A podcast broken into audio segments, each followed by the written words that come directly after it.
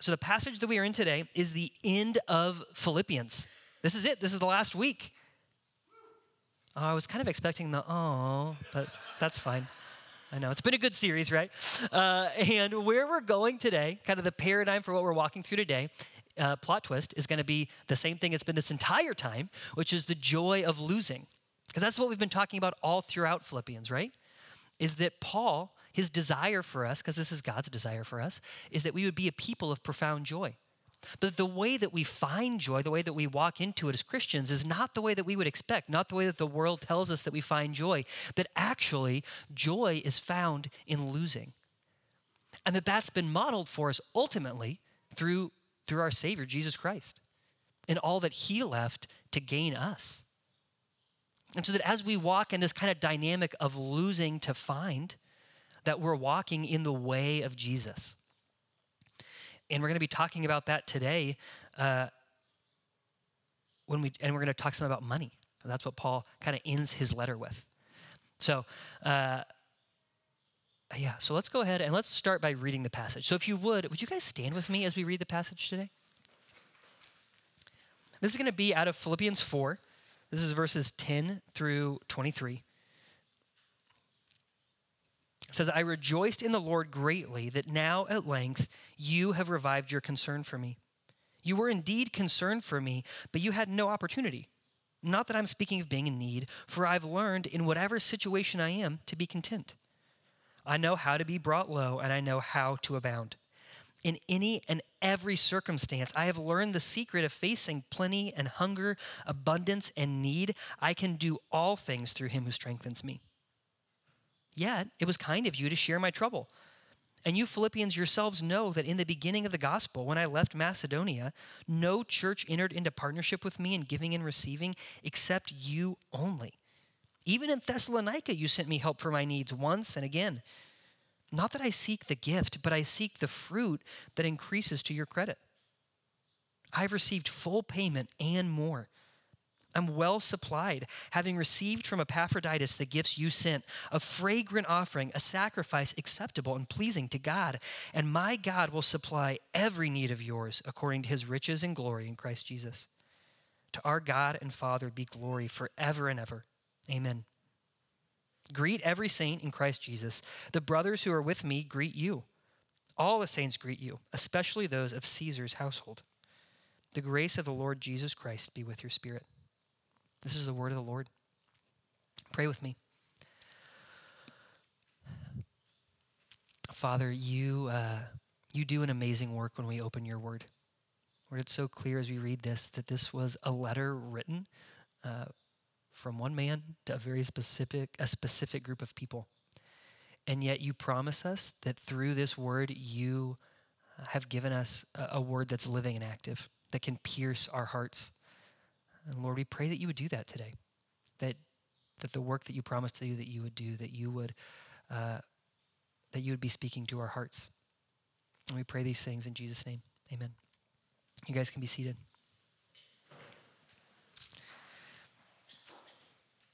So, what Paul is doing in this passage this morning is that Paul is, is giving to the Philippians a different economic framework for understanding the kingdom of God, right? That like in our own world, in our in the kingdoms that we're a part of, they all have their kind of own economic laws. And Paul is giving a different set of economic laws for the kingdom of God. So that's what we're going to be tuning into into here today is the laws of the kingdom of God. Now, as a little refresher, okay, for those of you who haven't been in econ class in a while. Oh no. Well, this is really a letdown. Guys, I like pre-drew the things I wanted to share. Oh my. Okay, well, we'll just draw them over again. Okay. So if you remember, back to econ class, right? So this is a little graph. This is the uh, this is the supply curve, right? This is the demand curve. This is an increase in cost down here. This is an increase in units. This is going to connect, I promise, okay? Uh, and, and when you study economics, you study the laws of how these things work and interact, how supply and demand go together, right? So, just as an example for what we're currently experiencing, uh, if you know that we're short on microchips in the world, that's a thing that can happen. The supply curve has moved. So, there is less of all of the things that take microchips, right? And at the same time, the demand for those things has gone up. So, the demand moves up. So, what that does is it moves the price point, right? So now all of those things like cars are more expensive because the supply has shrunk and the demand has increased. Okay, so that's like a, that's that's an economic law. And that's just the way it doesn't matter how you organize your economy. That did I draw the graph wrong? Okay, well, that's fine. We can talk about it later. Close enough, right? Uh, so what someone else needs to go back to Econ 101. Okay.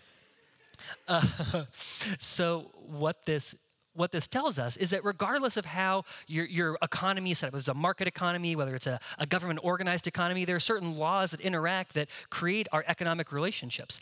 And those frameworks are actually the frameworks that we use for interacting with each other on a day by day basis. That one, the framework that we are always operating out of is this economic framework of giving and receiving. That when I give you something, often what I expect is that I should get something from you and that what I get back from you helps me understand the value of what I've given to you. Right? There's a give and receive, a give and take that we use to conceptualize all of our relationships. And so this economic way of thinking makes its way into our everyday life. That's true. And what Paul is doing here is he's giving us a different economic frame for understanding the kingdom of God. That this is not, the kingdom of God is not a capitalist economy, right? The kingdom of God is not a socialist economy. The kingdom of God has an economy that is unique to itself. It's an economy of generosity. And what Paul teaches us in this passage is what it means for us to be generous givers. It's also an economy of contentment. And what Paul teaches us in this passage is what it means to be content receivers. And as we talk about what it means to be generous givers and content receivers, that what that's going to do this morning is it's going to lead us to the communion table. It's going to take us to this place of celebrating what Christ has done for us. So that's where that's where we're going this morning. So let's talk first about what it means to be generous givers, okay? So if you look at with me, look at the text with me, we see in verse 18, Paul tells his friends the Philippians, "I have received full payment and more." I am well supplied, having received from Epaphroditus the gifts that you sent. So if you remember, right, if we go all the, all the way back to kind of the context of this letter, is that Paul is under house arrest in Rome, but Paul has to pay for his own expenses as he's under arrest. And so his friends, the Philippians, heard that he was in jail and they wanted to help him out. So they sent their friend Epaphroditus with a bunch of money to aid Paul while he was in prison and under house arrest to help him pay his expenses. And so part of the context of this letter is it's a giant missionary thank you note. Paul is telling his friends, Thank you for the money that you've sent me. I've received full payment and more. I'm well supplied, having received from Epaphroditus the gifts that you sent. Paul is telling his friends, I am overflowing because of your generosity toward me. They've been super generous with Paul, financially speaking. And this is not the first time that his friends have given to him. If we go back to verse 15, it says, And you Philippians yourselves know that in the beginning of the gospel, when I left Macedonia, no church entered into partnership with me in giving receiving except you only. So remember, Paul was on this missionary journey, right? So he was in this area called Macedonia. And when he left the area of Macedonia to preach the gospel somewhere else, his friends, the Philippians, they gave money to him for that journey. They said, We value what you do so much. We care so much about the gift that you have given us by sharing the gospel with us that we want to we want to help send you off so that you are full to go and to proclaim that good news to other people. You can fill up your time with sitting in synagogues and preaching to people, that you can sit in lecture halls and preach to people. We want you to have what you need to go out and do that. So they gave generously to Paul. But then they did it again. He says, even in Thessalonica, which is a neighboring city. So Paul left Philippi. He went to Thessalonica. And he says, even in Thessalonica, you sent me help for my needs once and again. So these people have consistently been partnering with Paul, helping him financially so that he can have the freedom to declare the gospel to the people around them.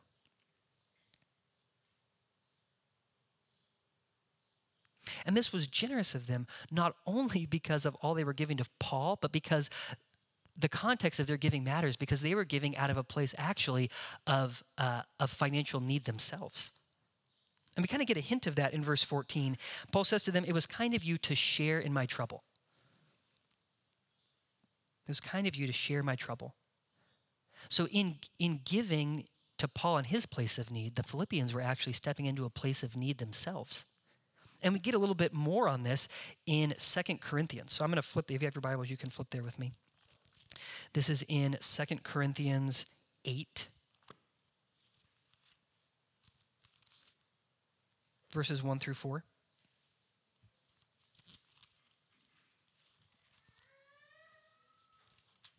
Paul says this to his, to his friends in, in Corinth, talking about the Philippians. He says, We want you to know, brothers, about the grace of God that has been given among the churches of Macedonia. That's Philippi, one of them. For in a severe test of affliction, their abundance of joy and their extreme poverty have overflowed in a wealth of generosity on their part. For they gave according to their means, as I can testify, and beyond their means of their own accord, begging us earnestly for the favor of taking part in the relief of the saints. So Paul was this is about a different offering. This isn't them giving to Paul in this kind of context in Philippians. Paul was taking up a different offering for uh, people who are starving in Jerusalem. But when he describes his when he describes his friends the Philippians, he says they don't have a lot of money, but they have a lot of joy. And from that place, they're, they've overflowed in generosity. And it's those same people whose generosity has been overflowing toward Paul again and again and again. We don't know why they were poor. That could have been the character of the people who came into the congregation from the beginning. It could have been that they became less well off financially because of their association with Christ. Right? That becoming becoming believers meant they had to step away from certain social institutions, and it could have meant that that actually impoverished them. But regardless of how it is that they became impoverished, it didn't stop them from giving generously. Paul says in 2 Corinthians it was their, their hope and their joy that overflowed. And it would be really easy here, and maybe you grew up in churches that were like this, to use this then as a tool for shame for what you do with your money, right? To say, well, if people who are poor can give this kind of money, why can't you give more? That is not what we're doing here this morning, okay? And we're not doing that because that's not what Paul does because that's not the gospel. But let's talk about what Paul does do. Look in verse 18. Having received from Epaphroditus the gifts that you sent, and then he says, a fragrant offering, a sacrifice acceptable and pleasing to God. Okay, one of the first ways that Paul redefines the economy of the kingdom of God is that he says, yes, it's a generous kingdom, a kingdom of generous giving, but the gifts that we give first and foremost are not to each other. The, the gifts that we give, we give first and foremost to God. So if we were going to draw it, right, we would say this that the way that we often think about our giving is that you have a giver, and that person gives to the receiver. Given my track record, I hope I spelled these right. So the giver goes to the receiver, right? But often, like we talked about, what happens in this transaction is that giving to someone is a way of putting a hook in the person you're giving to. And when you give, you give to get. And that was kind of the way that the economy functioned. That's not a modern thing. That's the way it functioned in the ancient world. That when you would give somebody money, what you were guaranteeing is that they would give you a favor when the time came. And what Paul is doing here is he's redefining this relationship. What he's telling them is the offering that you have given to me first and foremost was actually a sacrifice that was pleasing to God. And so that when you give, when you're generous, what you're doing is those gifts are a sacrifice that is acceptable that you're giving to God first and foremost.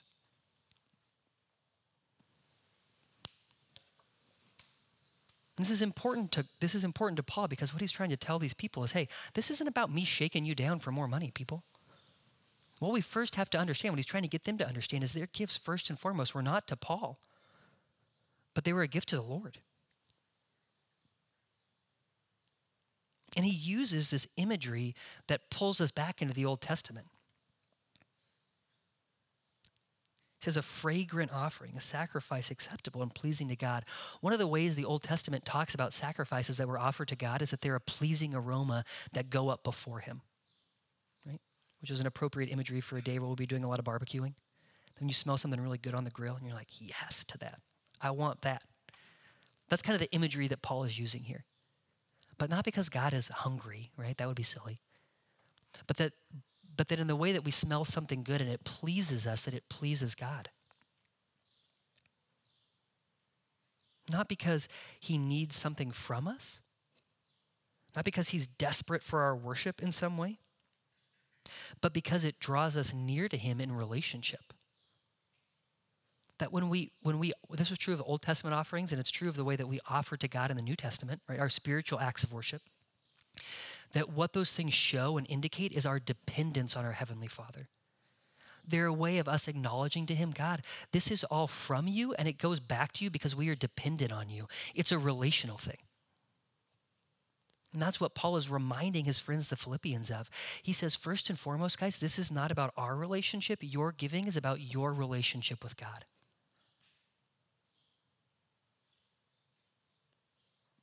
And then he says something else in verse 17. He says, Not that I seek the gift, but I seek the gift that increases to your credit. What? Paul's saying, hey, when I, when I let you engage in this ministry with me, when I, when I invite you to be a part of that, I'm not asking you because I need your gifts. I'm asking you to be involved in giving because there's a fruit that increases to your credit as you give. Paul's actually using financial imagery here. He's saying your account fills up as you give to God. Like, what is this? What, are we like suddenly in prosperity gospel land, right? We're like you give you give a dollar and then God promises to multiply it by 10 and so that that is not where we're going here. That's not what Paul is saying here. Paul will tell us later he knows what it is to be in need financially. That's not a mark of someone who doesn't have enough faith. That that happens to us as Christians. That's that's just the way life is sometimes. But Paul isn't saying nothing when he says that. That there's a way that in our giving that, that there's an accrual to our account. There's something that benefits us in that. And remember, that's we got to put it in the context of what we've been talking about through this whole series. That what we have found all throughout Philippians is that as we give, as we lose, right? That actually there's something that we gain there. That as we lose our independence and our autonomy, what we gain is relationship with God and, and inter, interdependence with each other. For example,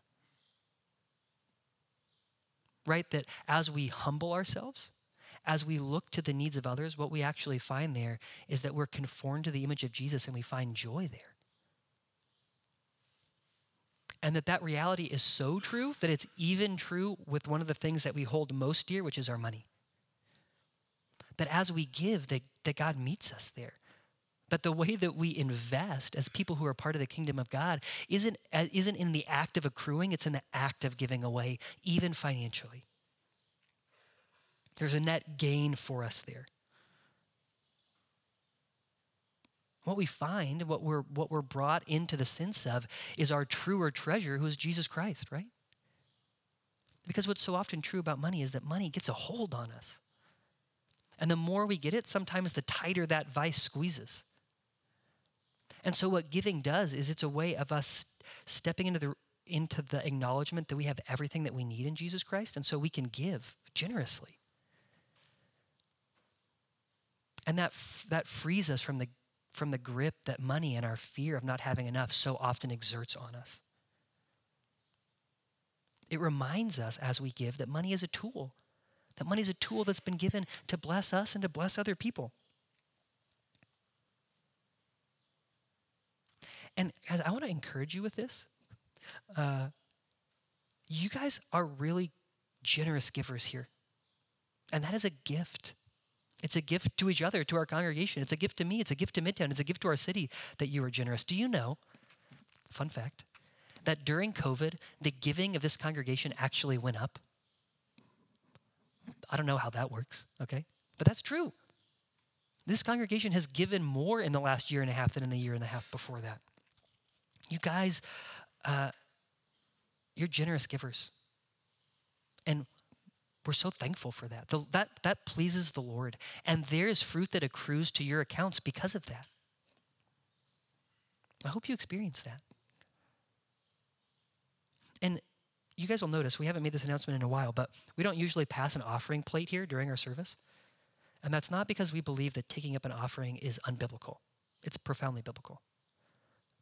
But what we do know is that living in the South, and it's not even true just in the South, it's true in kind of in, in the culture that we live in right now, that people often think that church is a place that's about money and power. And so we have made a choice consciously to not pass a plate here because we don't want people who are here for the first time to think that, that they've been invited here because we need their money. Not passing a plate is a way of us trying to engage in this reality that uh, generosity is from this overflow of our hearts, not because we're trying to weasel something out of God. And so we do, people do give here, like we're talking about, they give online. There's, there's like a box in the back sometimes. And what I want to invite you guys to when I talk, when, as we're talking about this, is that uh, this is hard for me to say, but it's true that you would grow in the discipline of generosity. Maybe this is a new pla- maybe this is a new place that you're calling home. And we would invite you, yeah, give here. Because one of the things that scripture teaches is that where our treasure is, there our heart is also. So uh, we don't we don't give because our heart is somewhere. We give because we want our heart to go somewhere. And so, if this is a place that you're calling home for the first time, if you've decided, if God has called you here, we would invite you to give because we want your hearts to be planted here and rooted here with us.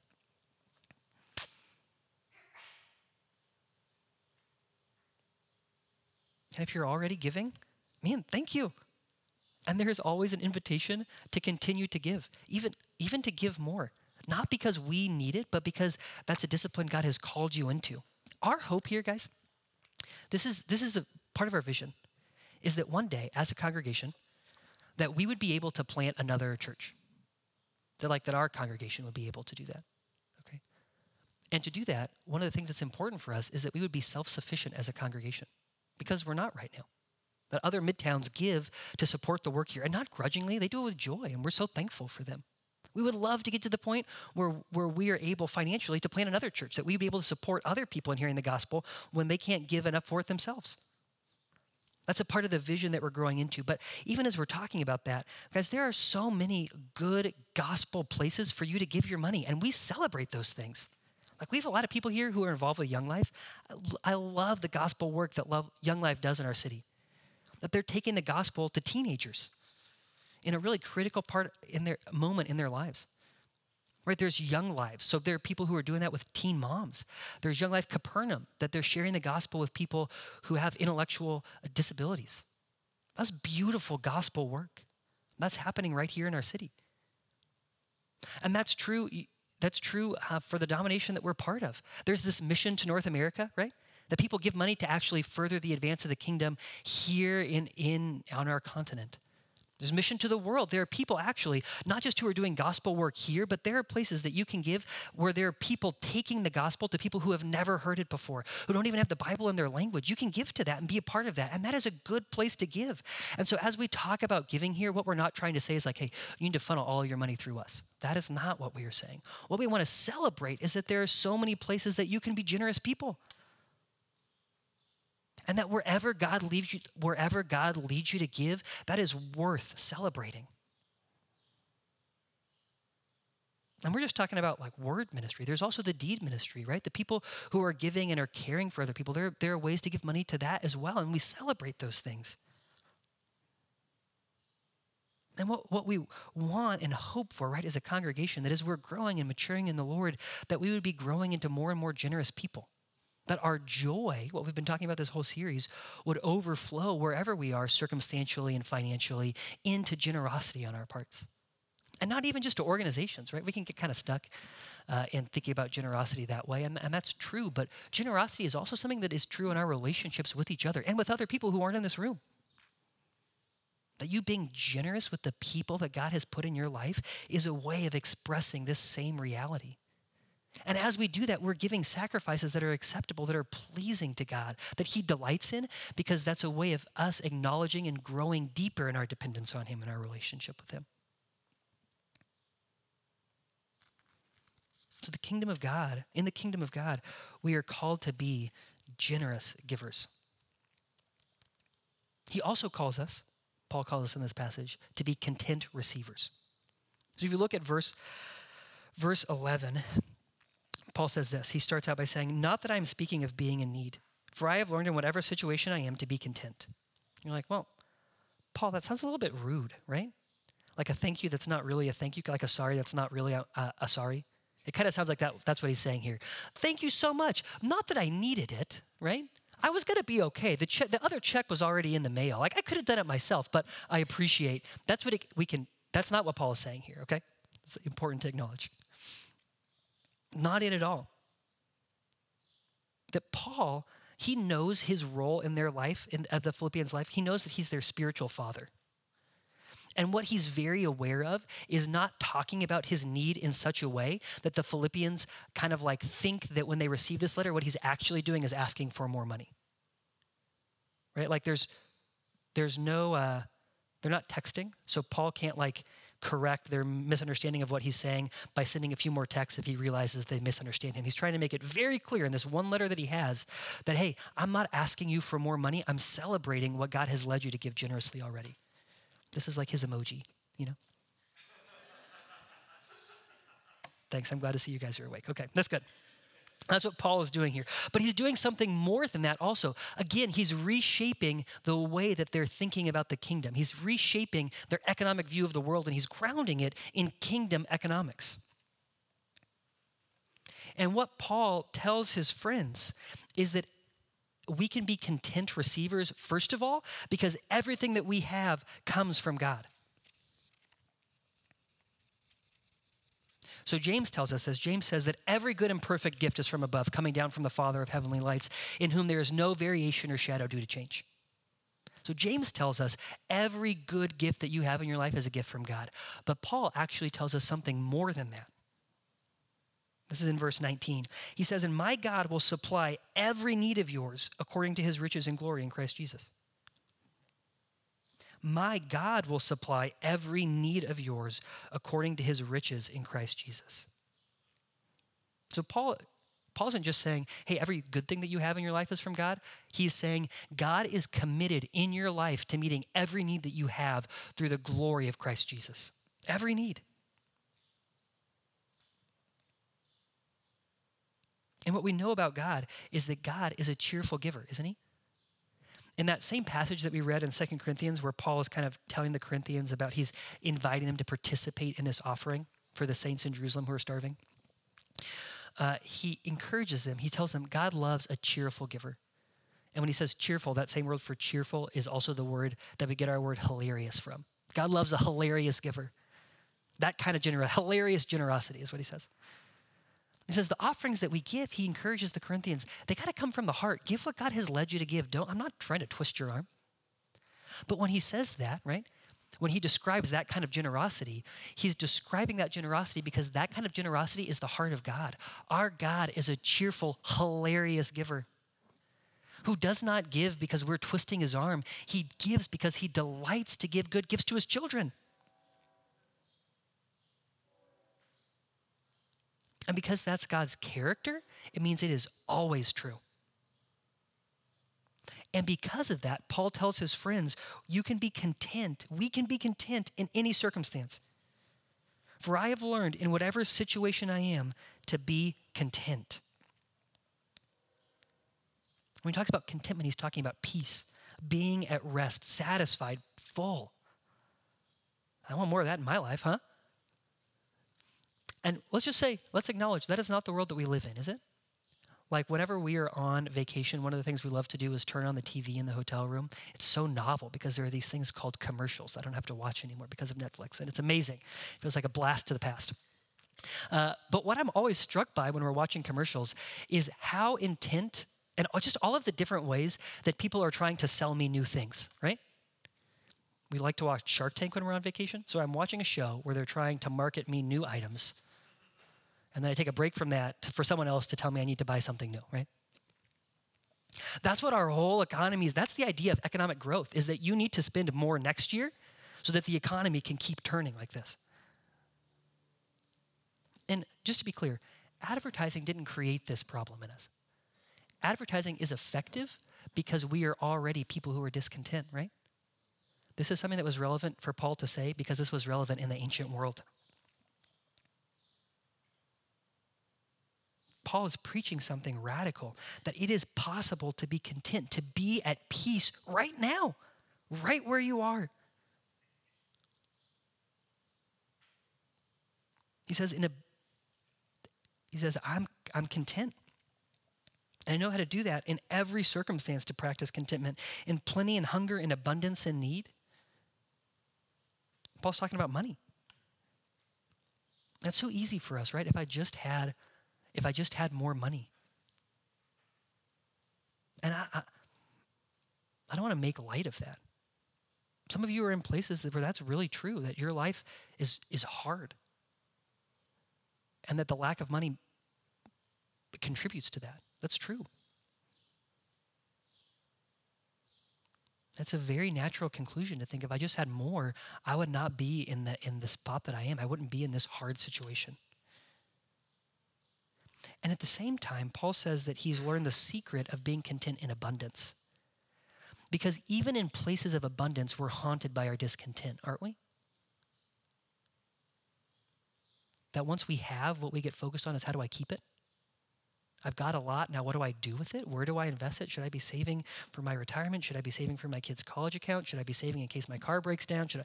And so all of a sudden, we can be launched into more anxiety the more that we have. And Paul says, I've learned to be content in, in both kinds of places.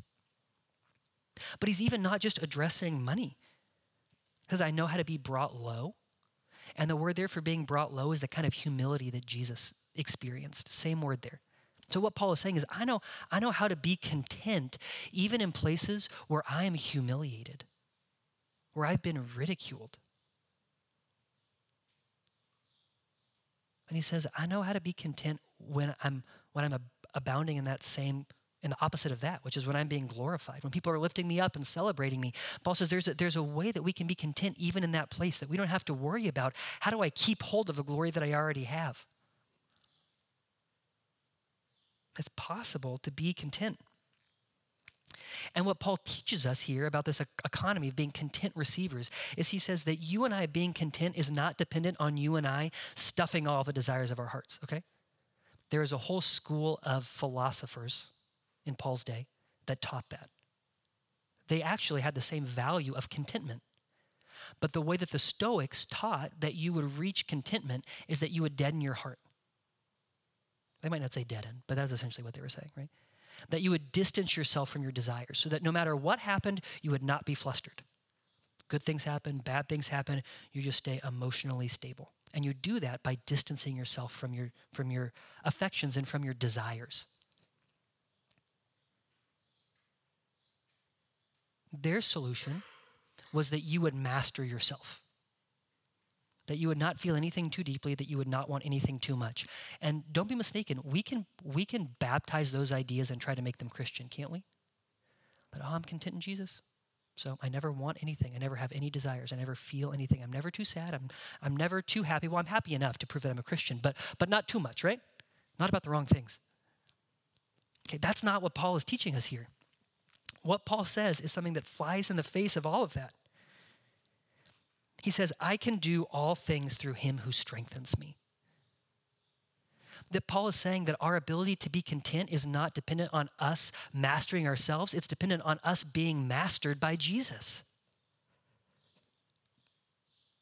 But our contentment, the source of our contentment, what allows us to be content receivers, is that we have been mastered by Jesus, that we have a union with Christ, like we've been talking about through this whole series.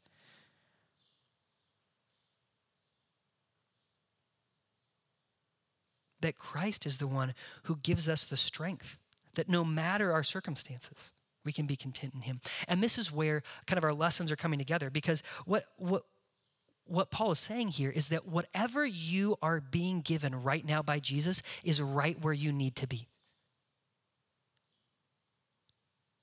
Is that hard to believe? That Jesus is giving you what you need for right now? For many of you, yes. But it's true. That Paul is saying God has promised to meet all of your needs exactly where you are. Maybe not, ex- maybe not in the ways that you would want. And that's, that's hard.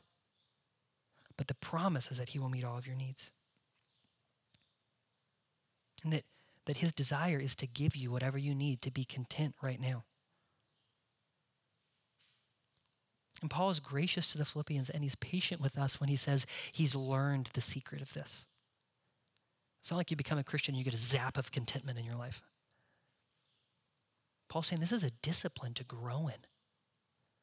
That we would learn what it means in our abounding and in places of our great need that Jesus gives us what we need. There's a process of maturing in that. And Paul says that to us as a very kind older brother who has walked through seasons of great need and great abundance. And what he's telling us out of the overflow of his life is that I have experienced the promises of Jesus Christ being true for me regardless of the season that I'm in. He's saying, I've, I've learned, I've walked in those promises, I've learned what they mean in all of these different places. That even in the places of incredible doubt, even in places of incredible fear, even in the places where it feels like God is very far away, even in those places, your Jesus is walking closely with you and he is giving you what you need.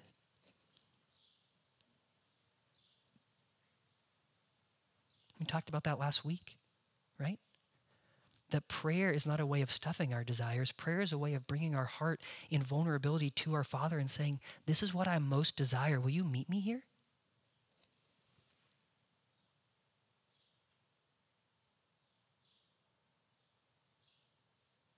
And that we can, we can trust God in those places. We're invited to trust God in those places because of, because of what we're about to celebrate when we celebrate communion. Right? In Romans 8:32, Paul says, he, did, he who did not spare his own son but gave him up for us all, how will, how will he not, along with him, freely or graciously give us all things? That the, the way that we know that we can trust the character of God to be generous toward us, his people, his children, is because he has already given us something that is far beyond what we could ever ask or imagine. And that came to us in the person and work of Jesus Christ. that God is the ultimate generous giver. That even when we were enemies, even when we were apart from God, even when we hated God, that God came toward us and He gave us the most precious thing He could give us, which is Himself.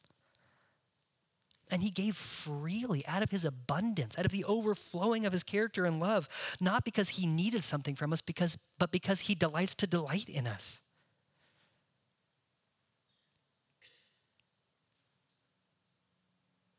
that he provided himself generously for us. So that what we do now when we come to the communion table is that we are invited to bring our whole selves. Not stoically, not trying to shove down the things that are deep inside of us, but admitting our desperate need for God. That when we come to the communion table and we come stoically, we do not honor God at all. That God desires us to come in all of our desperation. That if you are so aware of your, of your sin today that you think, how could Jesus love me? How could Jesus has give, have given himself for me? That in that place, that's desperation welling up inside of you. And so that place of desperation is where Jesus invites you to come to him. He says, Yes, bring that sin to me. And so in a few minutes, when we take some time in the songs that we're going to sing for you to reflect, that what you can do in that in that moment is you can confess those sins to God and say, God, I'm sorry for these things. I need you here. I feel desperate here for your forgiveness. And what we pick up at the communion table isn't fresh forgiveness, as if if we would not have said those things, God would not have forgiven us. That's not what we're doing. What we're doing when we when we take the elements, when we confess those things to God and trust Him to meet us in faith, is that we're saying to Him, Lord, I'm I'm taking hold of the forgiveness that has already taken hold of me. And so we come in desperation. That we're invited to come with the desperation, the sometimes the the, the fear and the anxieties that riddle us with the doubts that can make our heart feel cold. That God has given us a communion table that has actual uh, bread and, and, and juice, something real and tangible to remind us that even when our hearts feel cold, that our Savior is not cold toward us. He says, even in those places, cry out to me in desperation because I delight to meet you there.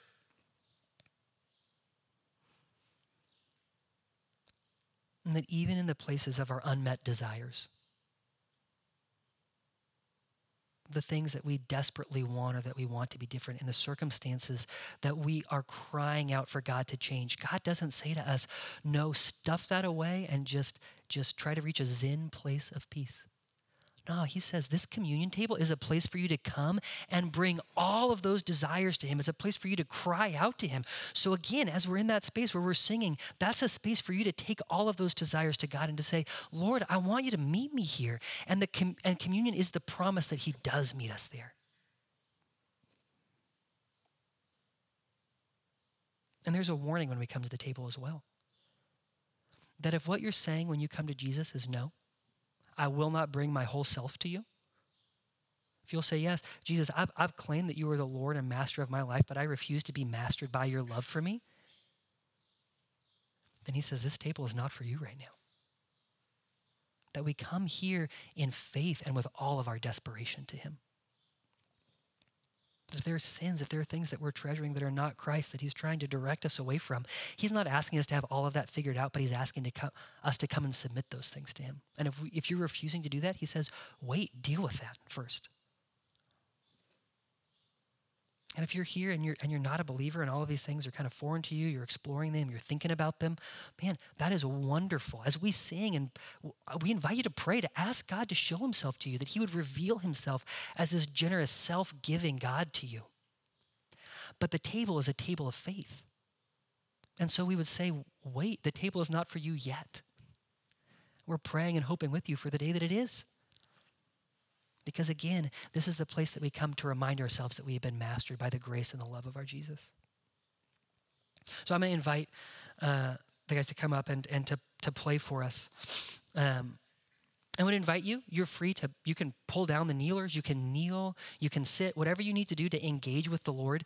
This is the, these first two songs are the opportunity for you to cry out to Jesus and to tell him how much you need him. And then what we're going to do is I'll come back up and we'll take the elements together at the same time. So it's a little bit different than how we've done it the last few weeks, but that's how we're going to do it today. So I'll come back up and prompt you together, and then we'll get a chance to respond to God and to thank Him for His generosity toward us. Let me, let me pray for us. Father, as we uh, engage with you this morning at the communion table, we ask God that you would meet us here. And we trust that you desire to meet us here, Lord. Uh, would you would you wake up our hearts Lord, so often uh, we can be cold and unfeeling towards you and ask that you would show us our great desperation because you are a generous giver who delights to meet us there. Lord, whether that's the sin that we're afraid to look at, that we're afraid of other people knowing, whether that's uh, our the, the ravenous nature of our unmet desires, Lord, whether it's our fears or our doubts, we pray that you would uh, bring those things to mind for us and that as we confess them to you and bring them to you, uh, we trust that you will meet us there in faith. Amen.